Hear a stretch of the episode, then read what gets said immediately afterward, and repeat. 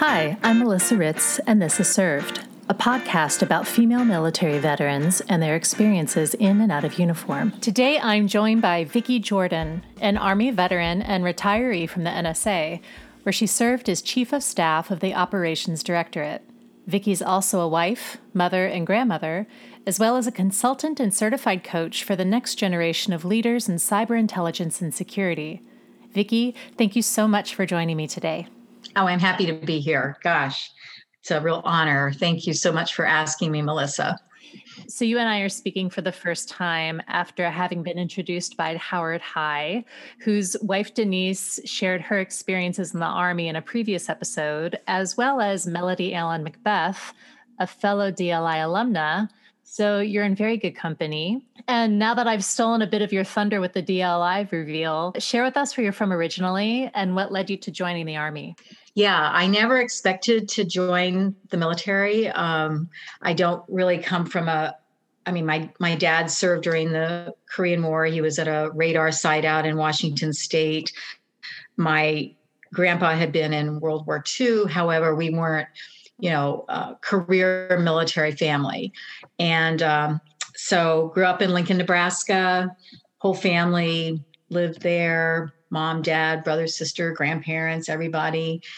Went to University of Nebraska, loved languages, loved to travel, got my degree in French uh, in 77 and uh, had been lucky enough to spend my junior year abroad in France, which, you know, obviously made my French super. And I traveled all over. In fact, I'm sure my parents wondered if I was actually going to come home for my senior year. However, I'm, you know, I was coming up on graduating and here I've got this degree in French and a degree in political science and not really sure what I wanted to do applied for some jobs that would allow for language and travel. Travel was really important, you know, seeing different parts of the world. And in fact, had applied to a few airlines to be a flight attendant. Because um, again, language, travel, all that. None of those were seeming to pan out. Well, my brother, meanwhile, who's five years younger than I am, he was getting all this literature in the mail from the Army Recruiting Center. And I would look through it and I thought, gosh, you've got language, you could travel. So I took myself down to the recruiter station in Lincoln, and the rest was sort of history. I took the artificial language test and did really well. The recruiter couldn't figure out why I didn't want to go OCS. He goes, You know, you have a degree, you could just go OCS. I said, No, because my motivation really is to do the language and to get hopefully get uh, assigned overseas. Plus, if I do decide to stay in the Army, uh, you know, I probably would go OCS, but I think I'd be a better officer if I'd been enlisted first. And of course, all these years later, when I look back on that, I think, wow, that actually is true. Had I actually made the Army a career, which I didn't. So I enlisted in the Army. So in July of 77, I went to Fort Jackson, South Carolina for basic training, where I was among some of the first women uh, basic training classes at Fort Jackson because before that it had always been all male. So, uh, as part of an all female platoon, uh, female drill sergeants, you can imagine the competition to um, be better than the guys. So, yeah, so it was pretty intense. And I like to say it was probably the quietest six to eight weeks of my life I've ever spent because I just wanted to stay under the radar, get in no trouble, do my PT, do my rifle drills. Plus, if they knew you had a college degree, there was this. So, this is 1977 there's this bias towards well you probably think you're smarter than the average duck. So i just was like totally below the radar.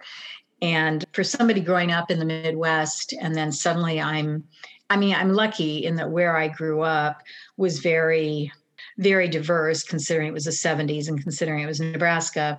So it wasn't like it was the first time i was exposed to a lot of different people with different backgrounds but it was um, you know close quarters as you know and um, very interesting things to deal with. So I I learned a lot and um, just kept my mouth shut. I had no suggestions whatsoever.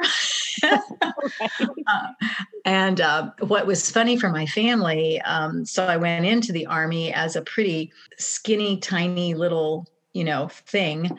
And by the time I'd gone through basic training and all that, when the next time my parents saw me, you know, I had I had muscle and bulked up and none of my clothes fit me anymore. And but I was in great shape. I was in great shape. Um, I think the other thing that I always think back to, even though it was many, many years ago, is even though we, the women, we were all very, very different, we really bonded together, right? Like when we would go out and do our running in those horrible combat boots, we didn't leave anybody behind right? We did not leave anybody behind. The female drill sergeants we had, one in particular, I had a lot of respect for. And I thought, you know, this is probably not your choice, which I found out later had not been. She was actually part of the medical corps in the Army, but had been told she would just love to go be a drill sergeant. Later, I remember running into her when we were stationed in Augsburg, and she was over on Flak Kaserne, which is where the hospital was. And I saw her, and I'm thinking, oh my gosh. And she says, oh no, this has always been my MOS, but they told me how much I would love being a drill sergeant. I was like, oh my gosh. Um, so yeah, the army was not my plan. In fact, when we were out on um, bivouac and we went back to the barracks after a few days out in the wilderness, there was a letter for me, and it was from Air France.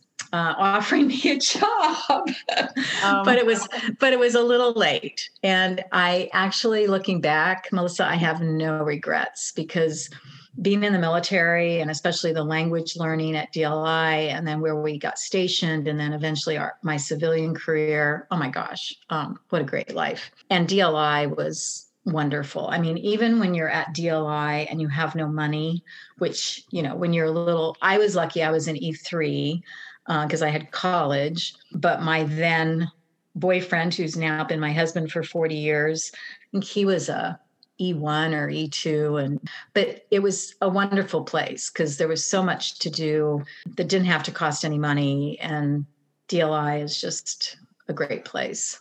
Did you know that you were going to go through DLI when you went through basic? Was that a guaranteed?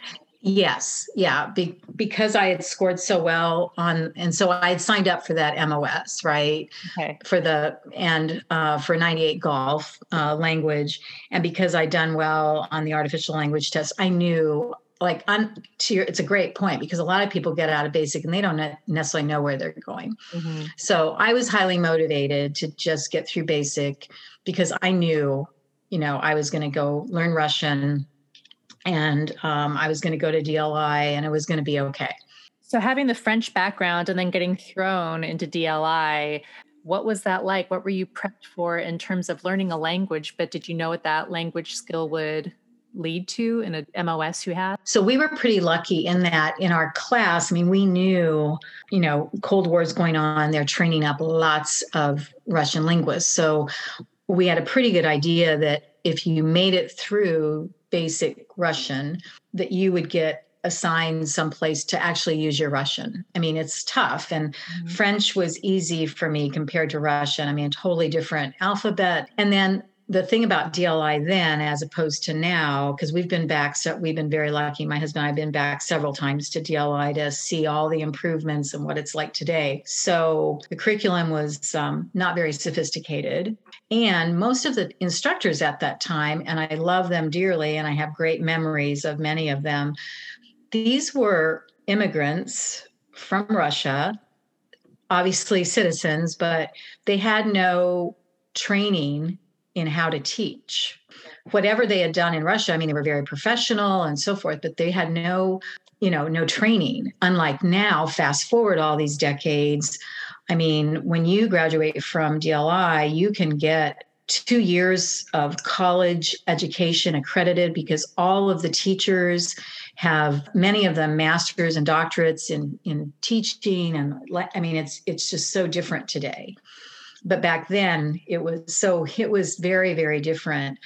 Uh, but again i think what you find in the military is we are a community right? And we we supported each other and the teachers were wonderful. So i have great memories of being at DLI. I mean, it was hard work, and you know, you we all have our different gifts. Like the speaking Russian was not a gift for me. For my husband, his spoken Russian was always amazing. My strength was grammar and translation, so I helped him. He helped me. You know, we all kind of bonded together. So when we finished basic Russian, some of us had the opportunity to apply for um, advanced Russian, which meant you'd pretty much be guaranteed an overseas assignment. And plus, it was more time at DLI, it was more language learning. So, why wouldn't you want to apply? So, at that time, Everett, my then boyfriend, we both, and we were both strong in the class. So, we both applied but we had both agreed that if one of us got in and the other didn't, that we weren't going to try to sustain a long distance relationship, right? Because one of us would go on and the other would get to stay for another six months and that would probably be like we're we're we're okay with that.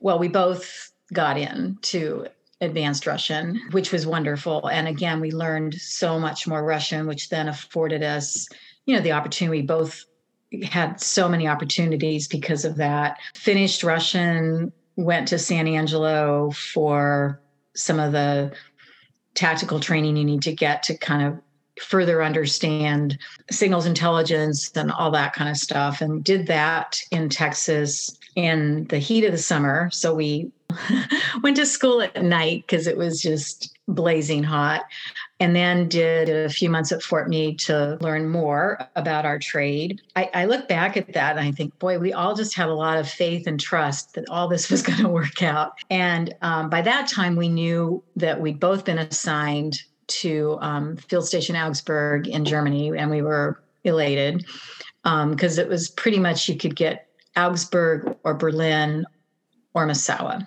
um, ended up getting to Augsburg in at Christmas time of 79 and if you know anything about the military they really don't want to see you around at christmas because there's nothing really happening. So that was awesome. So ended up in germany which was wonderful experience. We did after being there a while get married had our first child there made lifelong friends there. I mean, to this day, some of our closest friends are the friends we met in the military writ large, but especially at our, our time in Germany. Can you share what some of your job responsibilities were at that time? So it was interesting getting to Augsburg again. You know, to put it in context, it's 1979. Um, there are not a lot of women in military intelligence, and it was tough being a woman there those that time frame it was interesting being a woman period. Because for example at dli there were probably 15 to 20 men to every woman. I did not particularly find that a wonderful ratio because um, i really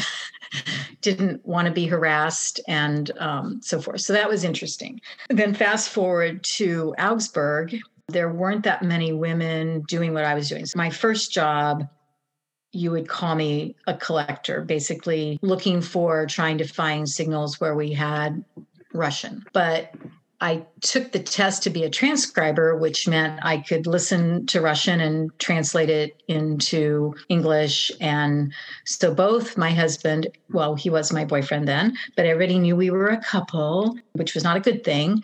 So we were both really good Russian linguist. My husband far better than I am. He's a gifted linguist, period. So we both wanted to test and some of the senior NCOs wanted us to. We they wanted to test for the transcription work because that would be a better use of our skills rather than listening to snippets of Russian and identifying, oh yeah, this is a good signal. But then it meant that if because the way the army looked at couples and and couples that had preceded us who had perhaps not behaved well.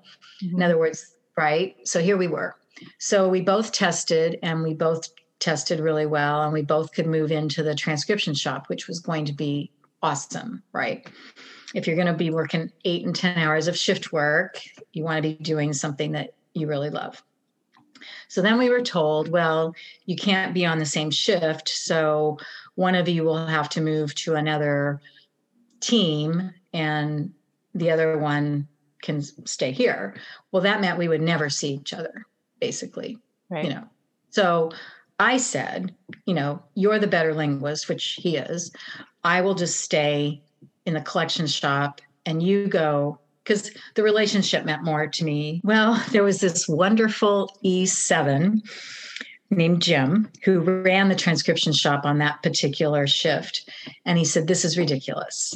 He says, I've watched you two. I have no reason to think you're going to behave badly at work. He said, So I'm going to go to bat for you that you can both be on the same shift, on the same team, in the same office. And he did. And so we got to work. And it was really funny what we did, Melissa. So I was the only woman. There were like 12 of us, and I was the only woman, of course. And I sat the furthest away I could possibly sit from Everett. I mean, I, the farthest away I could sit. So there would be no thought that we were, you know, talking at work or any of that. You know, I mean, it was just ridiculous.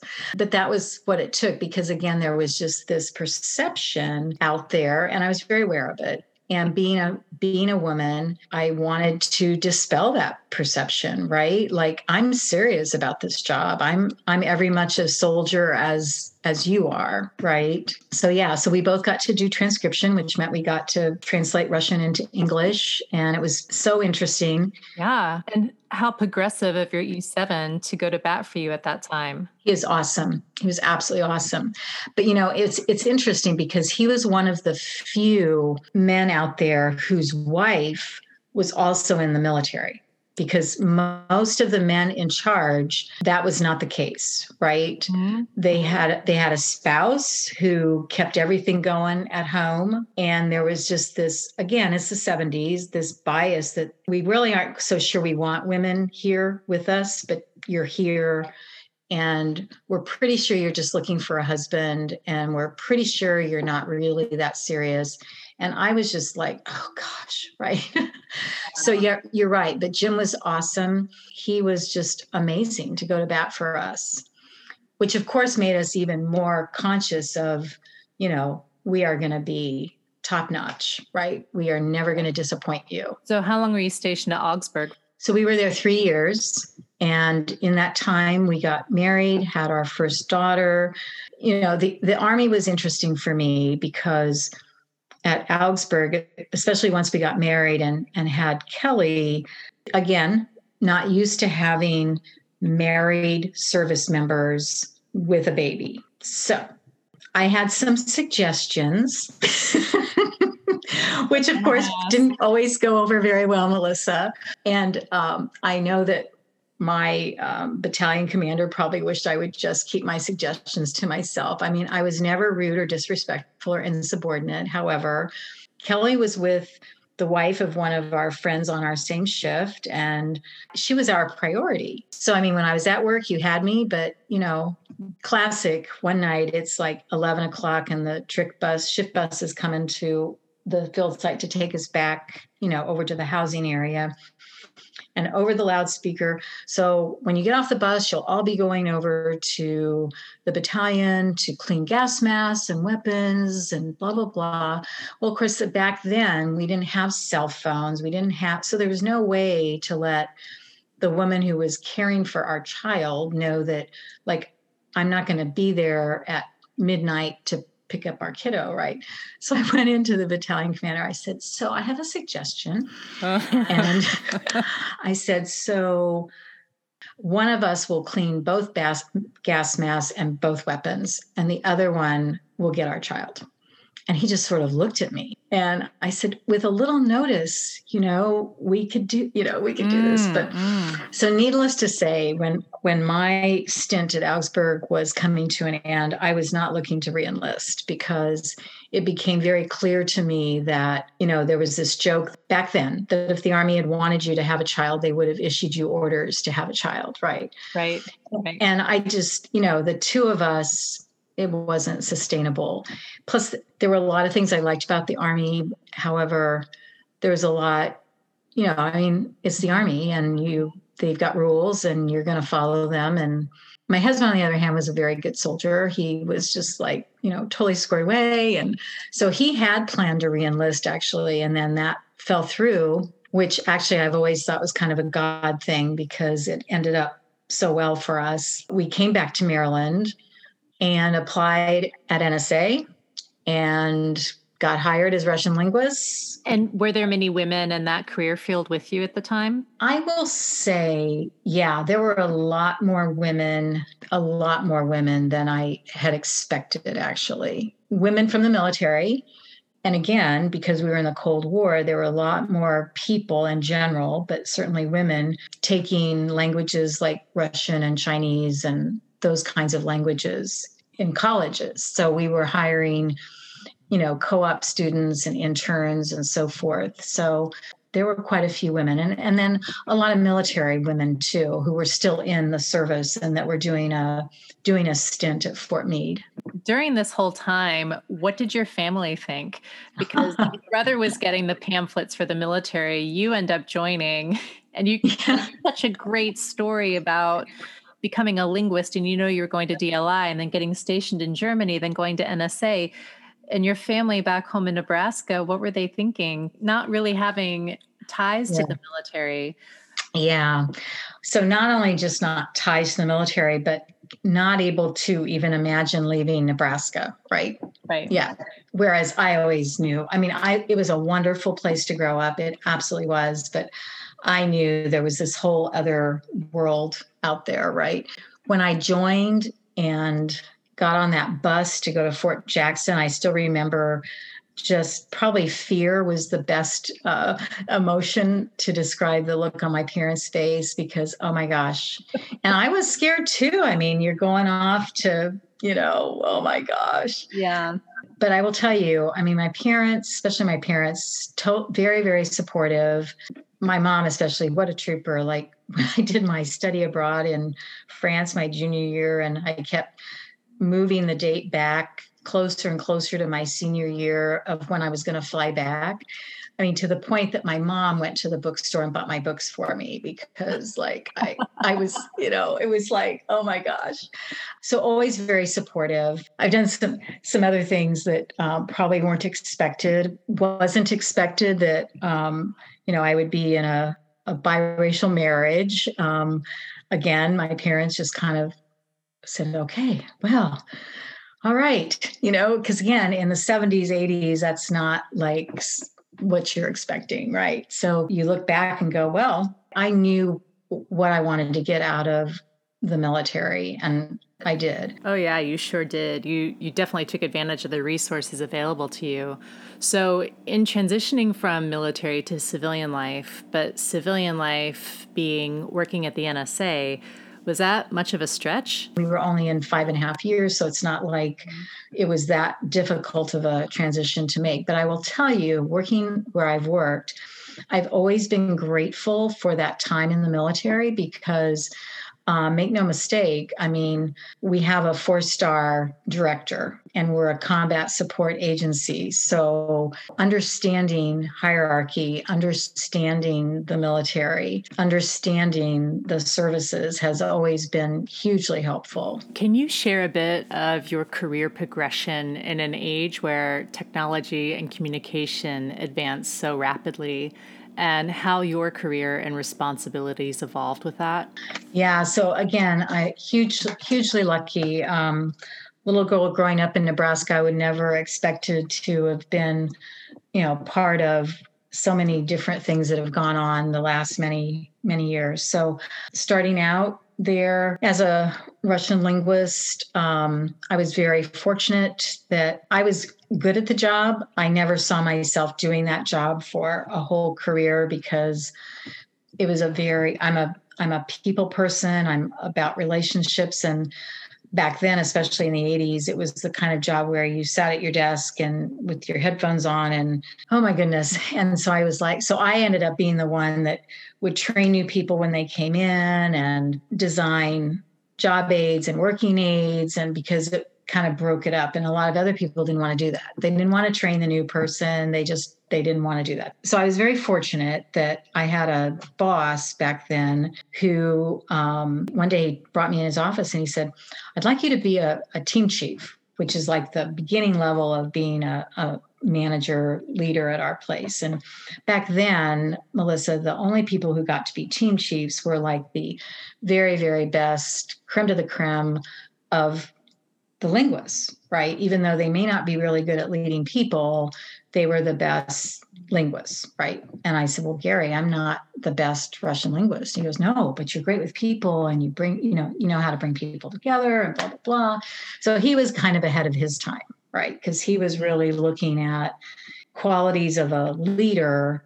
And um, so I said, Well, okay. So that was my very first management job and loved it. Loved figuring out what motivated people, what inspired people, what their passions were, and trying to match that up. And then reaching out more and engaging more with others who were also stakeholders in what we were doing, which was unheard of back then. You just sat at your mm. desk, you just did what you were supposed to do, and you know, we'll tell you if we want you to do anything else. Mm-hmm. And again, the culture has changed drastically since then. I mean, some of those milestone days, like when the Berlin Wall came down, I mean, that was that was huge. And it was every hand on deck, right? I I probably hadn't at that point, I probably hadn't actually done transcription and translation for, you know, a couple of years, but I'll tell you, it was every every hand on deck. So we were all putting you know we were all working that and it was very exciting. And of course then it changed things right? When because we were hugely successful. So when the berlin wall came down in 89 and then things over the next couple of years dismantled and it, you know the soviet union broke up it also changed that part of our agency because suddenly you didn't need as many russian linguists right? So I was one of those that volunteered to go do something different. Um, I wasn't afraid to learn something different. Fortunately, though, a lot of our amazing linguists and experts did stay because, you know, it never really, you know, Russian never really went away, right? So again, always looking for where I can contribute, but also where I can continue to learn and grow and stay aligned with my purpose, which really at the end of the day was trying to make things better, you know, for people, make our jobs easier. As an agency, our our purpose is awesome. You know, it's the protecting the security of the United States and its allies. I mean, who can't get their arms around that, right? But my thing is I always wanted to be in a position where I was helping people helping the organization be better, helping the people be better. So I went out to our training school. This was the 90s. And I actually thought I would stay there the rest of my career because it just sunk, it just, it spoke to all my passions. So I was um, working in the leadership curriculum area, teaching leadership. And then I was asked, and I kind of had my money where my mouth was. They wanted me to take on a huge responsibility out at our training school. It was a, a troubled area. And I kind of said, well, okay, I'll do it. So that almost killed me. Oh. Because um, there were a lot of things that, some pretty interesting things that had been allowed to go on for a really long time. Oh, wow. Yeah. So um, I did that. And uh, we did turn that organization around took a lot of us and getting a lot of people on board. You know for me i always i always ask god okay why? Why why am i doing this? You know? And then you go on to some job down the road and you realize or some life experience and you realize oh that's why that had to happen. So i'd be ready for this right?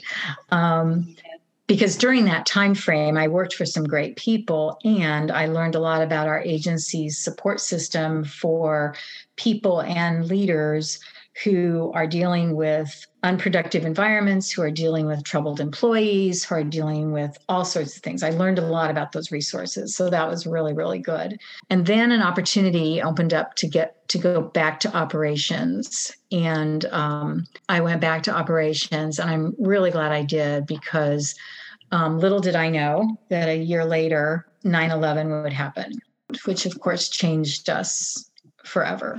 Mm-hmm. Um, by this time, our daughter was in college. Um, so I could be pretty flexible with what was needed because back then we weren't, as agencies fighting the war on terror, we weren't connected electronically then. Mm-hmm. So mm-hmm it was really um, interesting to say the least, right? To get information back and forth and make sure that everybody was connected together. Of course, now we're all very connected, which is awesome, which is how we get things done because we are connected. So back then it was very interesting, and everybody went to different shifts so that everything was covered 24 7. I remember volunteering in the office I was in with just some amazing people. My husband being there, he totally got it right. I mean, that's that's the advantage of both of you working in that kind of a job where you can't talk about it at home, but you understand. I also remember we were all sent home that first day. Um, yeah. And it was so weird because none of us wanted to go home. I'm actually surprised to hear that the NSA would send people home. Remembering back to that day, I was stationed in Istanbul, Turkey, and there were only 10 of us Americans stationed at this uh, as an attachment to the US consulate, but we weren't with the US consulate. So all the information we got through an interpreter, we were like, no, you misunderstood something in translation. Um, but I remember they were sending people home yeah. because it was so big and community we didn't have right. we had cell phones issued to us but we you know the smartphones weren't around and there was just we knew it was something huge happening and they needed people to be accountable in one place to be safe so that when they did get information then we could go do our thing. But i'm surprised the nsa sent people home so please continue. Well i think you know we didn't know what we didn't know right? Because you didn't know were we going to be the next target? Were we you just didn't know right? We'd never had to to deal with this. And of course, then next day we're all back, and General Hayden came on the all you know the announcements to us. And he was the director at the time and oh my what a what amazing guy. And he said that won't happen again and we will never back down right? But we just didn't know. And and I, I think in an abundance of caution for safety right? Of course, then, you know, we're all trying to get home, right? But none of us mm-hmm. wanted to go home, right? Because mm-hmm. we were just like, oh my gosh, because that's the one thing. And, and you know that having been in this field, I mean, we are best in a crisis, right? Like we, we just totally come together and red tape and bureaucracy, all of that, that just we just push that aside. I mean, and it's also when we're most innovative and creative. I mean, in those few weeks after 9 11, some of the things that had just been conceptual, literally on a back of a napkin, became reality. And then that was the beginning of wow, we have not only do we have to change some policies, but we have got to get connected, you know, electronically, right? We can't have these stovepipes anymore. Which looking back happen quickly, but technology was also improving so quickly at the same time. So it's almost like as soon as you as something came online, it was almost obsolete because oh, yeah. it, really was it was continually being updated. Mm-hmm. Um, so, how did that affect the work that you were doing? You look to partnerships that you might not have before, right? I mean, and you you also then looked at, gosh, do we need to be hiring more people who do? So we, you know, that's when we started hiring um, more and more computer scientists, um, you know, with cybersecurity backgrounds and so forth. So you had to take a step back and really look at okay everything from a to z you know besides the intelligence community what else do we need to be doing right? And oh and our training how are we training our folks? Because ct counterterrorism is it's people. A lot of agencies you know we want to we want to do it ourselves right? We want to create it ourselves well that that's just not always practical in everything evolving to be more inclusive to support the mission, can you speak about serving as the first senior strategist for leadership development and succession planning, a position that you created? Yeah, so the um, director of our signals intelligence directorate at the time was very, very focused on okay, we've got this amazing mission, but we've got to be looking more at how are we developing our people and our future leaders and so forth. So again, she knew me well, and I had been in chief of staff jobs where I, I'd had to do a lot of these types of things. So she asked if I would take that on and kind of create that that job. And at first I was reluctant because I was concerned if there would really be support for it or if it was just lip service, right? Because mm-hmm. we so badly needed some focus on career development and succession planning and how we were defining what we wanted our leaders to be and do and so forth. But I took it and she was fabulous. Absolutely stood by her word that we were going to give more people opportunities, not just the gems we knew, but uncover those hidden gems, right? And um, be much more transparent about opportunities, about what we were expecting from people. And it was interesting when she said, Well, tell me how much staff you need. And I said, Well, I really don't need anything besides an executive assistant who can help me. And she's like, Well, how are you going to do this without a staff? I said, I'm going to leverage the staffs we already have that are all doing pieces of this but don't have any direction or guidance or an overall vision, mm-hmm. I said, I don't need a staff. I'm going to leverage them and we're going to do this together and we're going to figure it out. And we did. And it was, um, we made a lot of progress. And then fast forward, every part of the agency instituted this type of position. And so today, every part of the agency has this position. So I did that in 2011 timeframe. And here we are, and we're we, we're seeing dividends from investing in people, um, having the conversations, providing feedback. Because now what I do is executive coaching, and I'm coaching some of these folks who we've identified to be our future leaders, and they're just awesome. Just awesome. I could be their mother in some cases, but you know, it's wonderful. But it's wonderful, you know, to see that we our culture is evolving and and being much more um, transparent instead of just you know kind of the green eye shades and who mm-hmm. you know and um, mm-hmm. yeah opening things up more for for everyone well and as leaders if we're not building other leaders then mm-hmm. a you can I, i've said this to to seniors who are have now since retired you know who really held everything very close and didn't want to develop their successors and share their knowledge. I said well this really means you can never retire. Right. You can't die. You can't retire.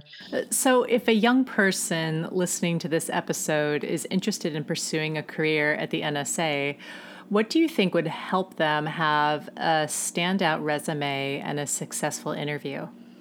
Wow. So um, I do work with a lot of folks, um, helping them apply. And, and of course, it's going to depend on what discipline you're interested in.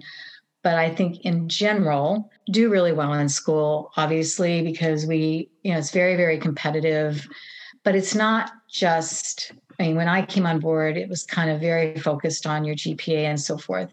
It's no longer that way. I mean, we're, of course, we want to know that you've done well in school, but it's bigger than that. It's it's more how are you doing in life? For folks who are able to do an internship, for folks who are able to do some traveling, of course, sometimes if you've traveled some places it makes it tougher to get hired but you know also you know take advantage of um, the government is so much more out there. I mean, there's lots of job fairs, even now that we can't do anything in person, but there's all these online opportunities to learn more about the intelligence community, to learn more about, you know, things that are going on out there. But I mean, do well in school and, you know, look for those things that'll kind of set you apart. Like some of the internships people have had. I just looked at a resume of a young woman. I mean, she's finishing her master's through the London School of Economics. She her her undergrad internship was with the State Department, and she made the most of that. Right. If you're lucky enough to do an internship or a program with the government, network, make those connections, and stay connected. Those those folks can help you.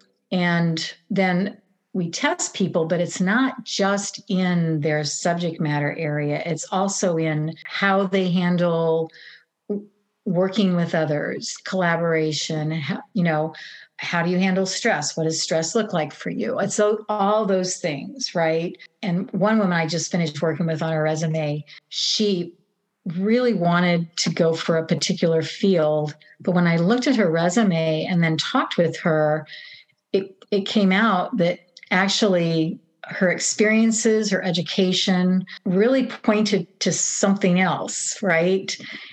And a lot of it too, if you apply for something, whether it's at our agency or a different agency, and you don't get what you applied for, but you're offered something else and it's something you believe you could be happy with, go for it because you can, you know, I'm a living testament.